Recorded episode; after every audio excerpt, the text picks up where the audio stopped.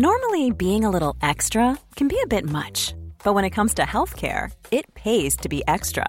And United Healthcare makes it easy with Health Protector Guard fixed indemnity insurance plans. Underwritten by Golden Rule Insurance Company, they supplement your primary plan, helping you manage out-of-pocket costs without the usual requirements and restrictions like deductibles and enrollment periods. So when it comes to covering your medical bills, you can feel good about being a little extra. Visit UH1.com to find the Health Protector Guard plan for you.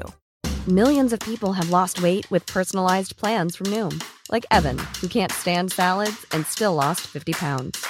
Salads generally for most people are the easy button, right? For me, that wasn't an option. I never really was a salad guy. That's just not who I am. But Noom worked for me. Get your personalized plan today at Noom.com. Real Noom user compensated to provide their story. In 4 weeks, the typical Noom user can expect to lose 1 to 2 pounds per week. Individual results may vary. Hey, I'm Ryan Reynolds. At Mint Mobile, we like to do the opposite of what Big Wireless does. They charge you a lot, we charge you a little. So naturally, when they announced they'd be raising their prices due to inflation, we decided to deflate our prices due to not hating you. That's right. We're cutting the price of Mint Unlimited from $30 a month to just $15 a month. Give it a try at mintmobile.com/switch. $45 up front for 3 months plus taxes and fees. Promo rate for new customers for limited time. Unlimited more than 40 gigabytes per month slows. Full terms at mintmobile.com. Conversations on Dance is proud to have Yumiko as a continued partner in 2021. Yumiko is a company inspired by beauty and standards. As a leader in the dancewear industry, they take great pride in their impact as a socially and environmentally conscious brand. This month, Yumiko introduced 6 new mesh tones available for all personalized pieces. And as a summer celebration, Yumiko is offering a special in-store discount to our New York City listeners. Show that you are subscribed to Conversations on Dance at checkout to receive a 10% discount on your in-store purchase. Visit yumiko.com for store hours, and be sure to follow along on Instagram at Yumiko to stay up to date. I'm Rebecca King Ferraro. And I'm Michael Sean Breeden, and you're listening to Conversations on Dance. All right, so we are with Kate Penner. Hi, Kate. Hi. Hi. We just recorded another episode with you all about your Vail experience, so we hope that everyone will go back and listen to that. But we wanted to do a little bonus episode with you. Yes. And it's very timely, and we want to play off your fandom of U.S. women's gymnastics. Yes. I have Olympic fever. This is something that everyone who knows me understands, and it's very, very, very serious for figure skating and the Winter Olympics, but it also exists for the Summer Olympics and women's gymnastics. I actually didn't realize that. I knew that you were a big ice skating fan, so I knew all about that. And then when I saw on Instagram that gymnastics was popping up for you, I thought that felt organic. Yeah. Yes. That felt right. Yeah. I was just, when I was really little, I was obsessed with the Olympics, with the telecast. I used to take my little pointed foot and scratch a balance beam like into the carpet and then force my mother and grandmother to judge cartwheels to see like how well aligned they were. Uh-huh. I mean, not to them. They had to do it for hours on end. Did they ever just get fed up and they were just like bad? Yeah, no, they would give me like, they were like 10 and I was like, that wasn't good. So true ballerina, Kate. Yeah, I know. They thought like maybe we can wrap this up early, and I was like, no, that was imperfect, and you gave it a 10. So we're gonna be here. I'm gonna need you to get your head straight. We could wrap this up early. So obviously, the big news within the past week, I believe, has been Simone Biles' decision to withdraw. And we talk a lot, you know, when the three of us are watching performances here at Vail together, and then we have our intermissions, and we talk a lot about different issues within the ballet world, and it's certainly Simone withdrawing for mental health reasons dovetails with a lot of stuff that goes on in the ballet world. But what was your reaction when you first heard?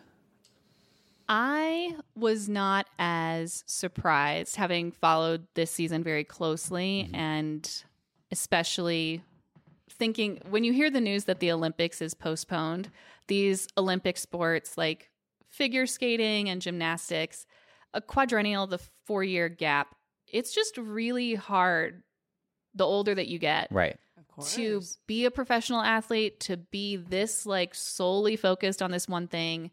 Obviously, this is not her first Olympics. There are also a lot of terrible things that have happened in her career. And she's sort of the last person from that prior generation. Michaela Skinner was on the team as well, as an individualist, not in the team event, but going to Tokyo.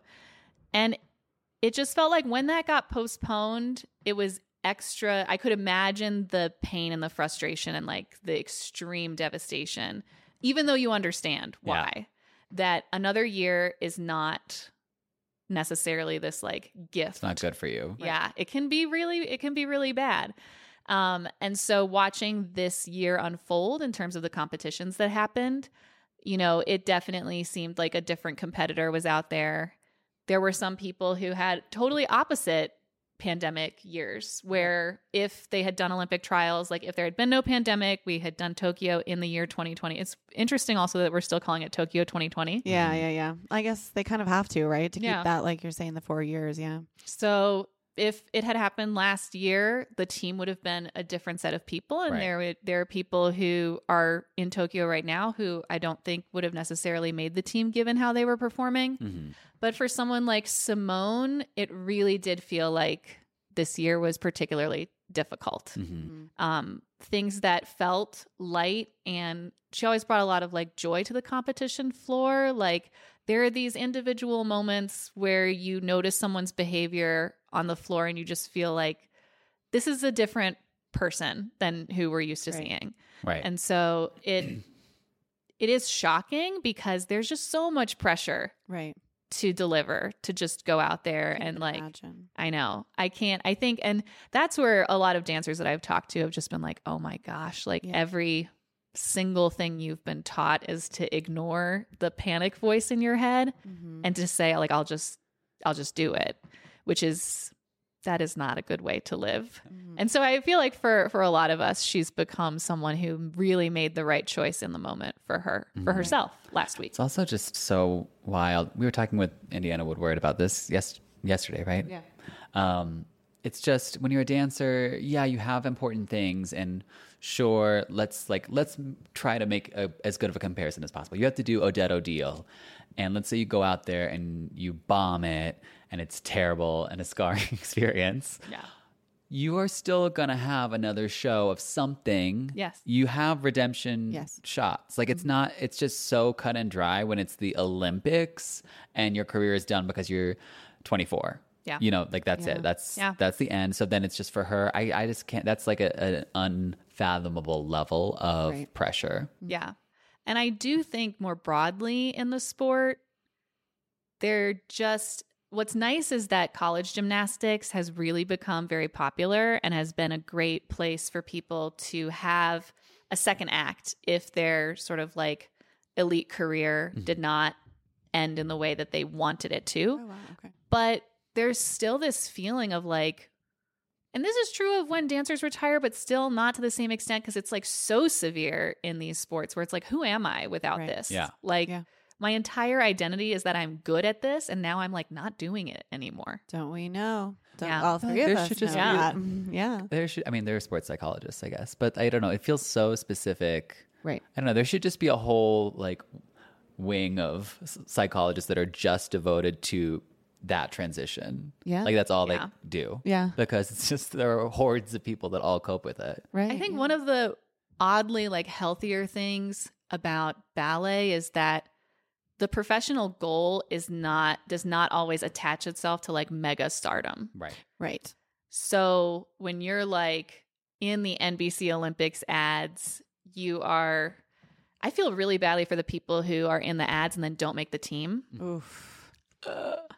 Yeah. Just like that's rough. But even like being so like notorious is recognizable. Notorious has like a negative connotation, but recognizable for this one thing. And then you stop doing it. And like so many people, you don't get the same kind of like, I'm going to go to college. People will still be like, oh my God, you're Kerri Strug. Oh, you're Dominic Mocianu. Yeah. Oh, yeah. I'm now listing like every 90s gymnast. But it's just, there's like a public aspect of it, of that transition that like doesn't happen as much in ballet, where you can just sort of like take the time and sort of like, it's still really hard. Right. It's still like you're ironing out your kinks and things like that. And trying to figure out what you want to do next, as opposed to like a million people walking up to you and being like, hey, what are you up to? What's your new plan? What are you doing now? Yeah, you know? Can you imagine? I mean, I thought about that. This ballerina that I love, retired quite young, was not yet 30, and then decided to go, I think, become a nurse. She went to medical school, and then she came into class at Steps and had two people come up to her and be like, what are you doing? You still look so great. Do you want to dance anymore? It's just like that. I remember watching and feeling like just such empathy for her in that moment. Be like, oh, leave her alone. Like she doesn't, you know, that's the last thing she needs to hear. She made this choice. She wants to invest in that choice, you know? Yeah. Yeah. It's hard for her. It's not like she just did it on a whim and was like, now I'm just leaving the thing that and this was a very committed person. Yes. You know, that gave her whole life to it. So, right. I wonder when you mention about mega stardom for ballet dancers, that's not been, at least in this country, right, something that is attainable. But I do wonder how like social media is shifting that, because we are starting to see these like stars that are coming out and reaching a lot more people through social media. And we were kind of talking offline the other day about particular dancers that might really affect in a way of Simone Biles, not at the same magnitude, but you know, so I just wonder too, if like, it's a conversation that needs to be had within ballet too, because that is starting to, social media can create those same kind of pressures within the ballet community. I think one thing that's really hard is that social media has done great things in terms of democratizing the landscape. Like you can go into a studio and do a variation and post it and people can see it. Right. And like 20 years ago, that was not possible. Right. And you can create professional opportunity for yourself through developing, you know, showcasing your ability, your talent, developing interest in you as a person and a dancer. But at the same time, there's like this very dangerous flip side to it, which is you absolutely come to depend on the engagement. You quite literally care deeply. All of that hinges on what other people think of you. Right. And we all know that like you're trying your whole life to care a little bit less about what other people think. Right. When it comes to being happy in your dancing, being happy in your sport, whatever it is, because there will always be someone who is not pleased with how things are going for you, or wants someone different, or wants, you know. Right. And I think that's one of the things too, like when you're looking at Simone, like she is present on social media in a way that like, I don't know that she has a social media manager or assistant. Right. She is tweeting from the competition floor sometimes. She will like different comments that people make. I saw one that was good. I think you maybe shared it or something that was good. Where it was like, you'll never know what it's like to be me. And she has mentioned in interviews like how really distressing, like deeply distressing it is to her to read what other people are saying. That she's a quitter, that she didn't come through for her team, you know, all those things. And it's just like, that's also what being a social media star does. Right. So... Yes. You know, working with, there are lots of dancers here who have a substantial social media following, and it is extremely like fun and great to engage with fans and supporters of ballet. Yeah. But there are people who will come on and engage with you really negatively. Yeah. Or there's, you know, sometimes when you're not feeling great about yourself, it's sort of like the last thing you want to do is be like, here's a video of me. Right. Yeah. Or a picture of me while I'm feeling like this role, this piece is not coming together in the way that I think it should, but you feel this obligation to, I mean, even if you're not a dancer, feeling an obligation to maintain this positive. Yeah. Like social, everything is great. Yeah. It's just like, so basically what we're saying in a way is like, I mean, all really the dark side in the previous episode. Yeah. But I mean, these things, you know, whether you're at the Olympics and you're competing or you're on stage performing, it's not that, of course, we love our sport, we love our art or whatever, but everybody does get into it a little bit for some validation. And then social media just lights that on fire. Right. Yeah. I think the other thing that's really hard when you look at ballet or gymnastics or figure skating, these like art, sport, hybrids, and then art, physical ability, art form, is that like as you're growing up, so much of what you're, mental health was never discussed with me at all. Quite the opposite, which was like, you don't have an opinion. And you're talking about in ballet. Yes. Yes. In ballet. Like, I was really specifically told, and there are also like lines in some of our favorite movies. Yes. I knew you were going to go there. Which are really like funny because it's true, you're right? A dancer. I don't give a what you think. Yeah, exactly. Center stage reference. Anything? Yeah. I mean, we could do some deep cuts. That's a bonus lightning round episode. Okay. But just as, not to take us off the path too much, but fun fact about time right now. Yeah. Center stage is now older, I believe, to us than, or sorry, to the new generation. Center stage is older to the new generation than the turning point was to us. I could be wrong about that. It's very close. I think the turning point was 1980 Best Picture nominee. So I was thinking it came out 79. So it's where... It's either 79 or 80. Yeah, so then it's... What year are we looking at? Center Stage came out in 2000. 2000. Oh, wow. So you're thinking, I saw Turning Point in 1998. That's only 18 or 19 years now. They're looking at Center Stage. Do you want to have a rooftop fight with me later? Yes. Do you want to be Shirley MacLaine or Anne Bancroft? Okay, sorry. Sorry to take us off. But yeah... when you're growing up in ballet, you're really, there's like a certain point where the training becomes more, I mean, I want to leave space to acknowledge the fact that what you're trying to do with young people is get them to a professional level of physical expertise by the time they're like 15. Mm-hmm. Sure. And that really requires a lot of compliance with a form that is really physically uncomfortable. Mm-hmm. Like, how many times have you thought, like, I cannot possibly do this again? And then you go out there and you do it again. Mm-hmm. And like, my pet peeve is when someone says one more time, but they actually just mean again. Yeah. And I'm like, if you just want it again, just say again.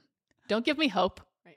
But, you're taught not to say at all, like, what your opinion is. Or at least I was explicitly taught not to say what my opinion was, whether I was tired or unless it was serious. Like, there's some mystery threshold where you're where you should say something, but everything before that, like, you don't say anything.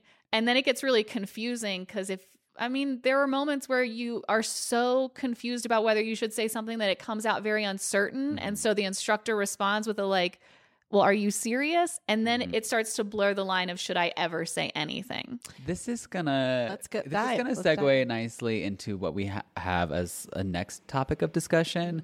But yes, so we're talking about having any sort of voice. And now... because we were raised that way, sometimes if I'm in a studio and I view a dancer speaking up for themselves, like, this thing that's ingrained in me goes like, well, I don't really think that was appropriate. I don't know. Like, why do you get a say in that? And that's another thing we've been talking a little bit about is some of, like, I have these knee-jerk reactions occasionally where I'll be like, ew, like, why is this like this? This is not like what we were brought up like. Yeah. And then I have to second guess myself and be like, why are you so... attached to that. Yeah.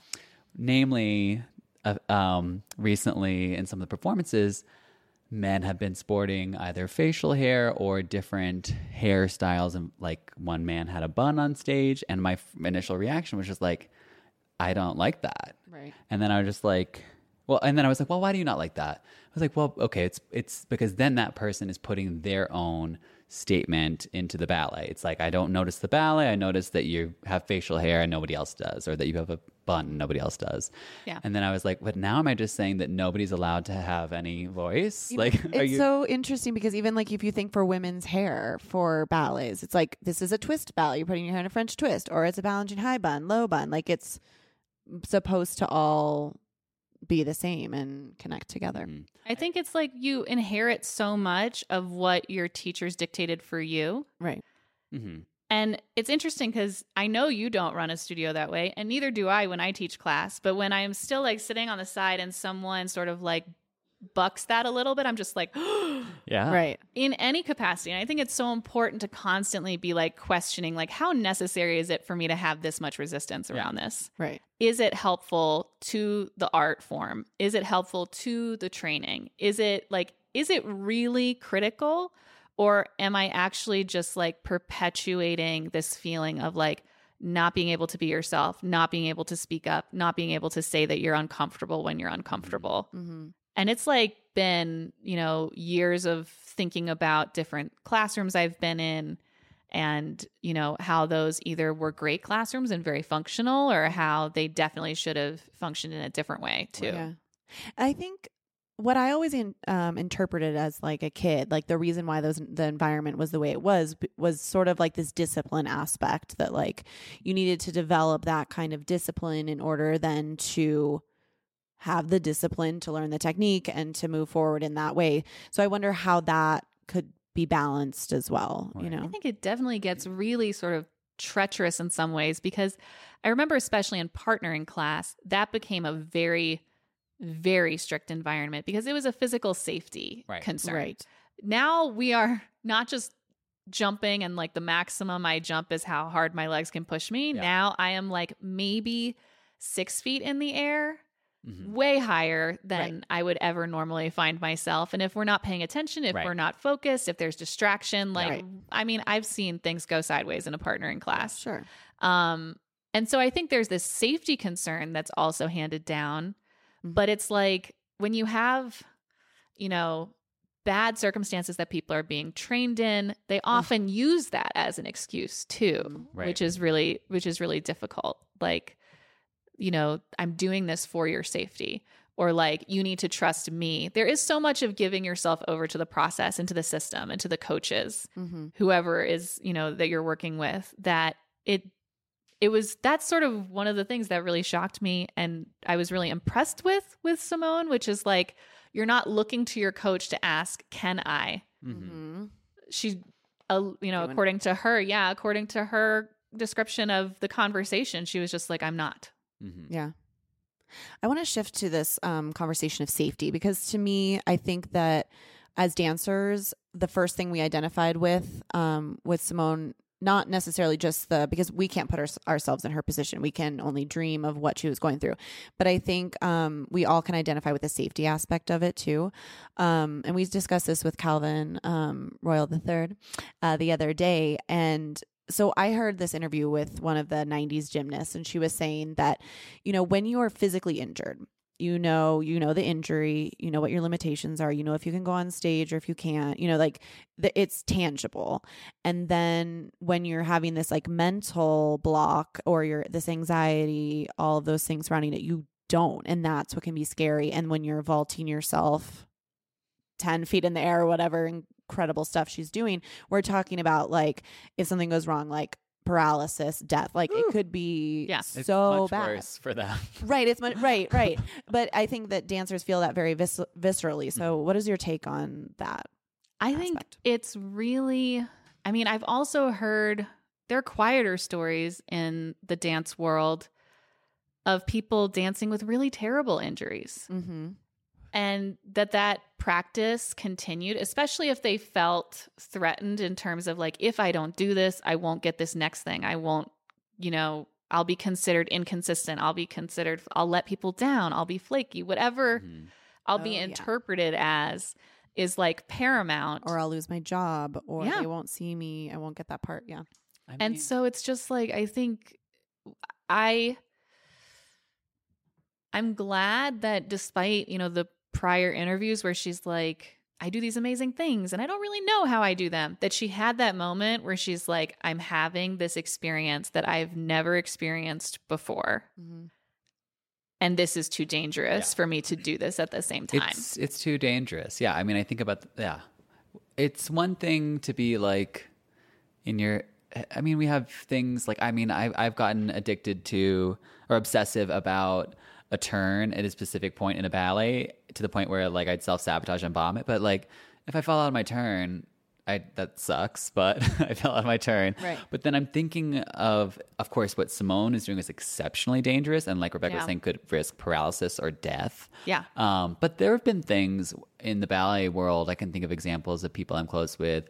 One person who had a sprained ankle and then was put into a part where they had to do brisé volé and a heel. And for her, super PTSD injury syndrome, like, mm-hmm. And then another dancer who was forced to perform an exceptionally difficult ballet, made to go on a medral pack in order to do so because it was, they were just like, that's it. Yeah. But those are dangerous things. The treacherous combination in gymnastics is that the things are so physically dangerous and they are really like injured most of the time. Right. Like, you know, sprains, broken toes. We've gotten better about identifying concussions, but like, ooh, but that sounds bleak there too. Yeah, I know. And so I look back, I don't know if anyone has watched Kerri Strug in the last like 5 years. But I watched it recently actually because they were playing it on the NBC. They have like an NBC channel that's like old Olympics. And I was like, this is so cool. Sorry. Yeah. I mean, like at the time I was like, I just consumed the framing that NBC gave me. Right. Maybe it was NBC. We'll see.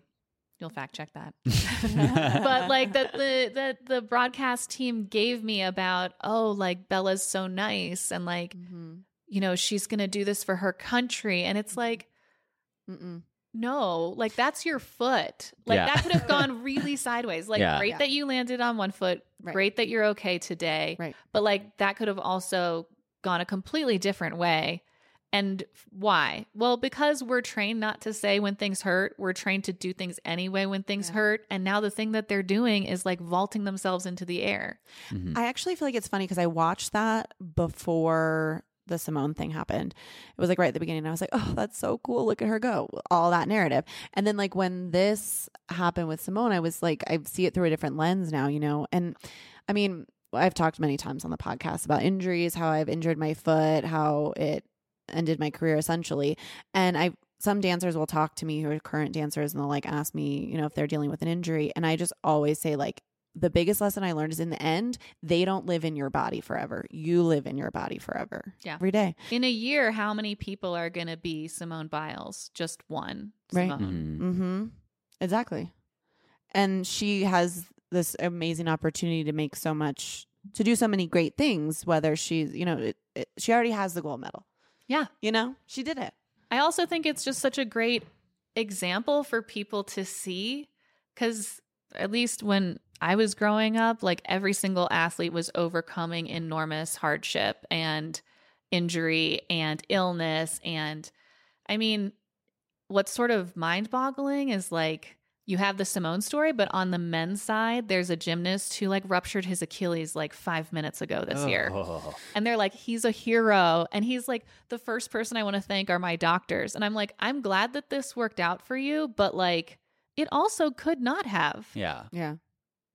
And like, talk about, I mean, men's vault and floor and bars and is like even more powerful. Yeah. There's just a lot of catastrophic injury chances that you're risking there. So I think to have an example of someone who is capable, who is really the greatest of all time, as much as I'm cringing, because I do think that in that small part contributed to an enormous amount of pressure. Right. But was able to just say like, this is unsafe. I'm the only person experiencing what I'm perceiving in my body right now. And I can tell you that I'm not doing this. Mm-hmm. She like listened to that voice that you're like trained to be like, shh, don't. No. Push it out.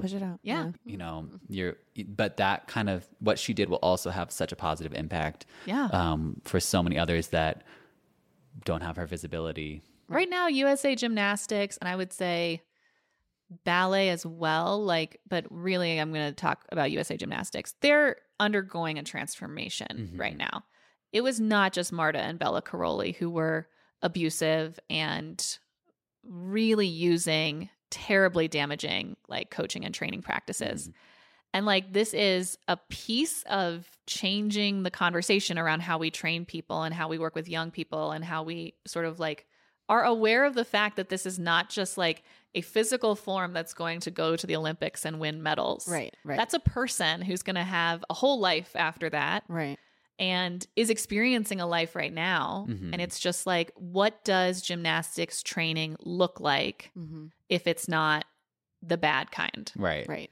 Interesting. And then what does ballet training look like if it's not the bad kind? Right. Well, we sit at a crossroads of like, you're trying to learn a physical discipline, but in order to get yourself to learn it and still be like feeling like you have agency and intention and like you're motivated, That's a psychological game.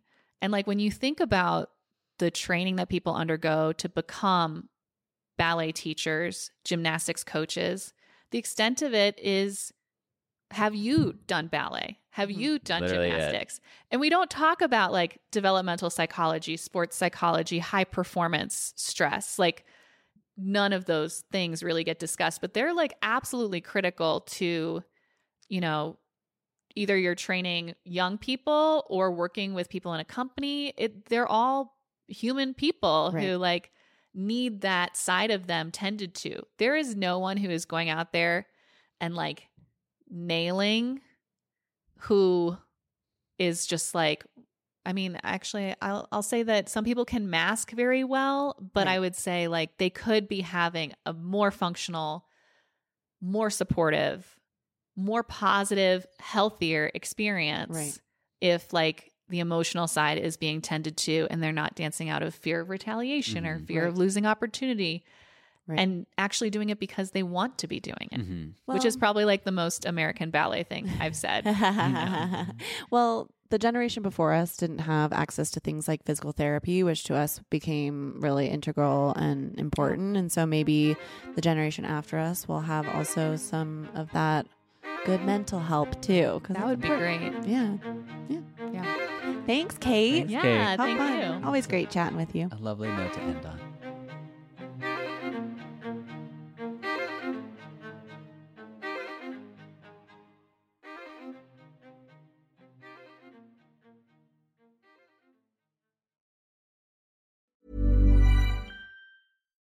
Botox Cosmetic, out of botulinum toxin A, FDA approved for over 20 years. So, talk to your specialist to see if Botox Cosmetic is right for you. For full prescribing information, including boxed warning, visit BotoxCosmetic.com or call 877-351-0300. Remember to ask for Botox Cosmetic by name. To see for yourself and learn more, visit BotoxCosmetic.com. That's BotoxCosmetic.com.